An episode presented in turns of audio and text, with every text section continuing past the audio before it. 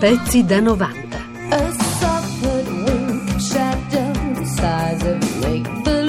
Apriamo con il nostro notiziario purtroppo con una notizia davvero triste perché un grave lutto ha colpito oggi il calcio italiano. Agostino Di Bartolomeo, lo vediamo nella telefoto, capitano della Roma, campione d'Italia 1982-83, si è suicidato nella sua villa nel Salernitano. Un colpo di pistola ed il popolare ago ha posto fine alla sua vita. Sentiamo Salvatore Biazzo. L'ultimo successo della sua lunghissima carriera con la Salernitana qualche anno fa, grazie a lui promossa in Serie B dopo vent'anni. Poi, per fare contenta la moglie Marisa, alla quale era legatissimo, il ritiro a San Marco di Castellabate. Apparentemente non c'è un motivo che possa giustificare il colpo di pistola al cuore che stamane si è sparato sulla terrazza della sua villa. Non pare avesse problemi economici e tuttavia era impegnato, qualcuno dice anche troppo, in vari affari.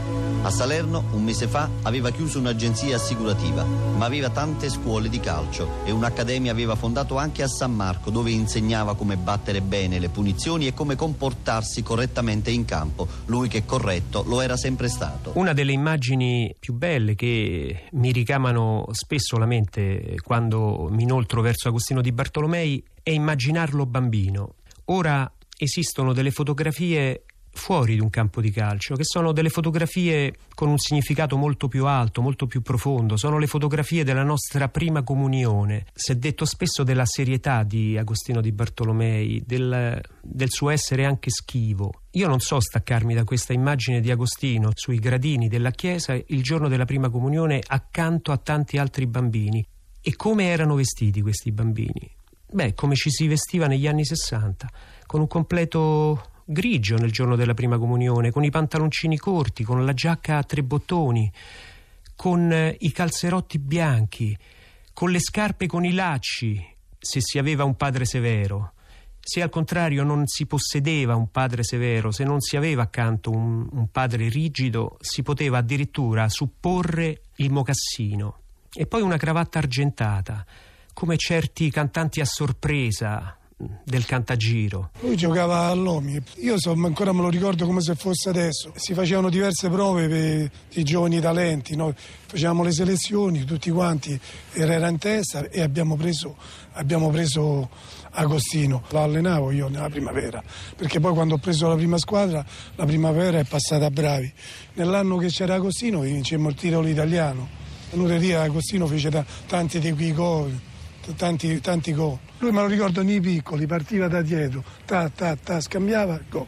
Era capocannoniere della squadra, proprio aveva questa personalità, capito? Scansava il pallone e tirava. Mi tirava dei missili che i portieri anche grande tiro poi, eh?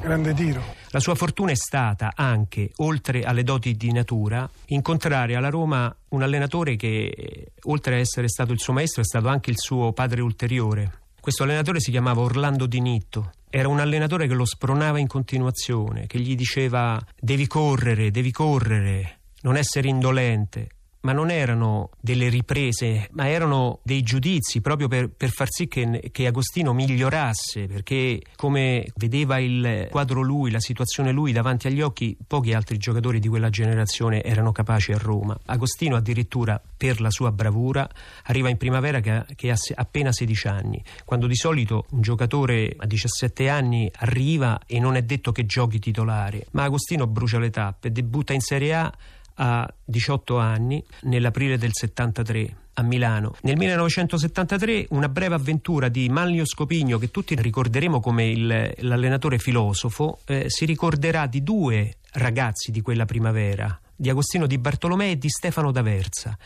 E dopo il suo accantonamento attorno alla quinta giornata e l'avvento di Lidolm, custodirà le immagini di questi due ragazzi che l'anno successivo a Vicenza chiamerà. Un'altra immagine, secondo me, importante, fondamentale per capire anche lo spirito di quegli anni, il giocatore che va in prestito a come si diceva allora, farsi le ossa in una società di provincia. Agostino di Bartolomei chiama Stefano D'Aversa, compagno nella primavera, ma più piccolo di un anno, e gli dice ci vediamo domani mattina alle 10.30 alle Tre Fontane. Ora, per chi conosce Roma, le Tre Fontane erano il campo di calcio e d'allenamento della Roma, d'allenamento per la prima squadra e luogo dove giocava anche la, uh, la squadra primavera e le squadre minori della Roma negli anni 70. Agostino Di Bartolomei suggerisce a Stefano D'Aversa di prendere gli scarpini che hanno usato quell'anno perché devono, devono partire per Asiago dove si sta preparando la stagione con il Vicenza e loro hanno bisogno di scarpini già usati proprio per favorire anche l'approccio eh, con il calcio immediato si, si sta parlando dell'estate quindi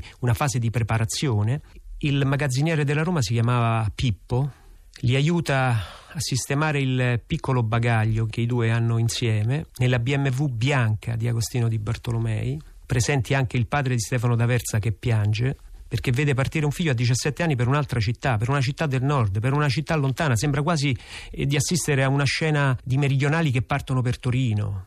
E saranno protagonisti in quel Vicenza di Manlio Scopigno. L'anno dopo Agostino di Bartolomei tornerà trionfante a Roma e diventerà titolare perché Agostino Di Bartolomei è nato titolare di una squadra e è nato anche capitano. Non era uno che voleva sembrare un ragazzino oppure un calciatore. Lo vedi adesso i calciatori, si danno da fare per, per, apparire eccentrici. Lui si impegnava per apparire normale.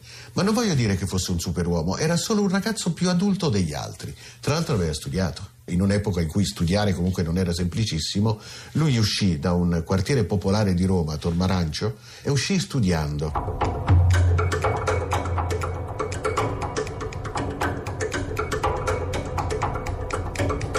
Agostino era, era regista, regista, classico. Prima lui parte come ala destra, poi si è spostato in mezzo a campo e praticamente era il punto di riferimento in campo per tutti.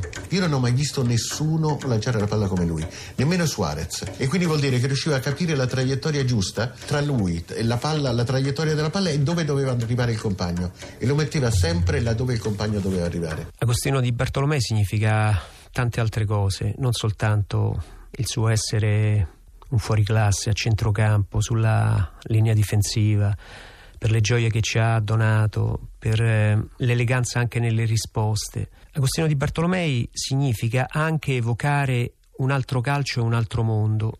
Un esempio su tutti. Allo Stadio Olimpico c'era il fossato. Apparentemente potrà sembrare banale il fossato, ma il fossato era attorno alla pista di Tartan era un luogo magico perché?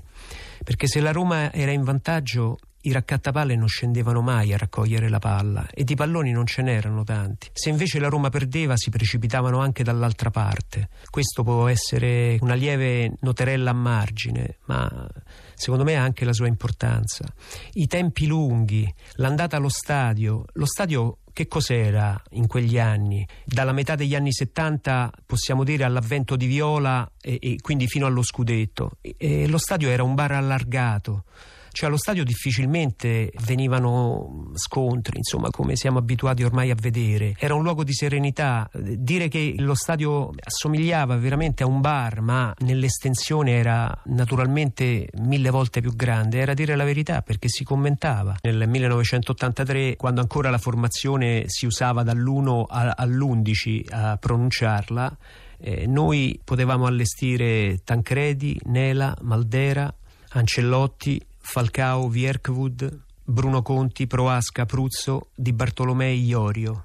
Ecco, questi ultimi giocatori decretarono finalmente dal 1942 il ritorno del tricolore a Roma. Ecco un intervento di Chiodini, uno scambio sul settore di destra. Vediamo che in questo momento i tifosi accendono a entrare sul terreno di gioco, ma la partita ancora non è finita. E allora precipitosamente tutti si ritirano dal punto dove erano partiti. È un momento eccezionale, gentili ascoltatori, che non abbiamo mai descritto nel corso di nessuna partita, di nessuna conclusione, di nessun campionato di Serie A che abbiamo descritto in circa 23 anni di attività in questa trasmissione. Toccaccio di minuto, e la fine, la Roma è campione d'Italia. Sono le 17.45, conquista il titolo con una settimana di anticipo rispetto alla fine del campionato. Diventa automaticamente una delle aspiranti, delle candidate al titolo europeo. È finita in pratica la fantastica galoppata dei giocatori giallorossi che sono travolti in questo momento dalla folla, mentre la preoccupazione e il timore che coglie i tifosi della squadra in procinto di raggiungere grandi traguardi svaniscono sotto questo eh, grigio cielo di Genova in un tripudio di bandiere e striscioni giallorossi e tricolori con un entusiasmante abbraccio fra i tifosi delle due squadre unite nella giornata che Rosso si augurano favorevole anche ai loro colori. Di Bartolomei, un'invasione, un successo, un'apoteosi. Io penso che tu debba tirare le somme di questo scudetto. Ma le, le, somme sono che la Roma in 3-4 campionati è la squadra che è stata più in testa di, di, tutti quanti.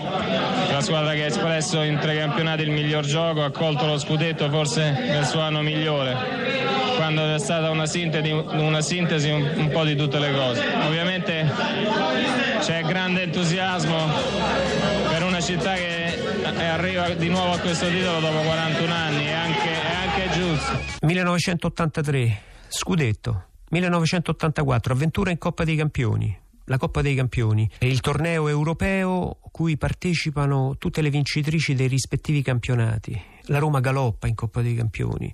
1984, 30 maggio, finale di Coppa dei Campioni a Roma. Il Liverpool veniva spensierato, la Roma era molto tesa, si dice, si legge, si ascolta di allenamenti continui, di tattiche, di letture delle partite del Liverpool ossessivamente, di visioni, di marcature. La Roma arriva quasi scarica a quell'appuntamento, quasi presa ossessivamente dall'obbligo di vincere. La partita inizia male. Il Liverpool passa in vantaggio con il terzino Neil, uno dei più eleganti terzini eh, dell'Inghilterra di ogni tempo, ma c'era un fallo su Tancredi che l'arbitro non eh, volle segnalare.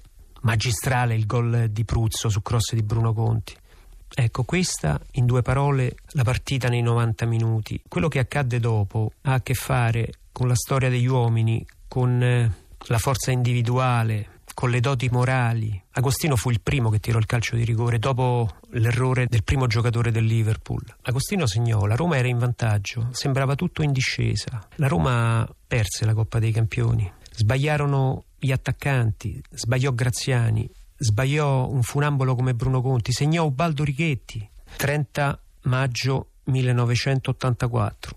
Cala il sipario sull'Idolm, cala il sipario su Viola, anche se rimarrà presidente per altri sei anni. Vi sono avvicendamenti. Agostino non sente più la stima della società nei suoi confronti. L'Idolm va via, ma capisce che un ragazzo serio, un ragazzo che voleva portare addirittura i principi morali in un campo di calcio, a lui è necessario. Seguirà infatti l'Idolman Milan e a Roma sarà quasi dimenticato. 30 maggio 1994. È passato un decennio. L'uscire dal calcio significa entrare nella fase adulta, significa uscire inesorabilmente dal gioco.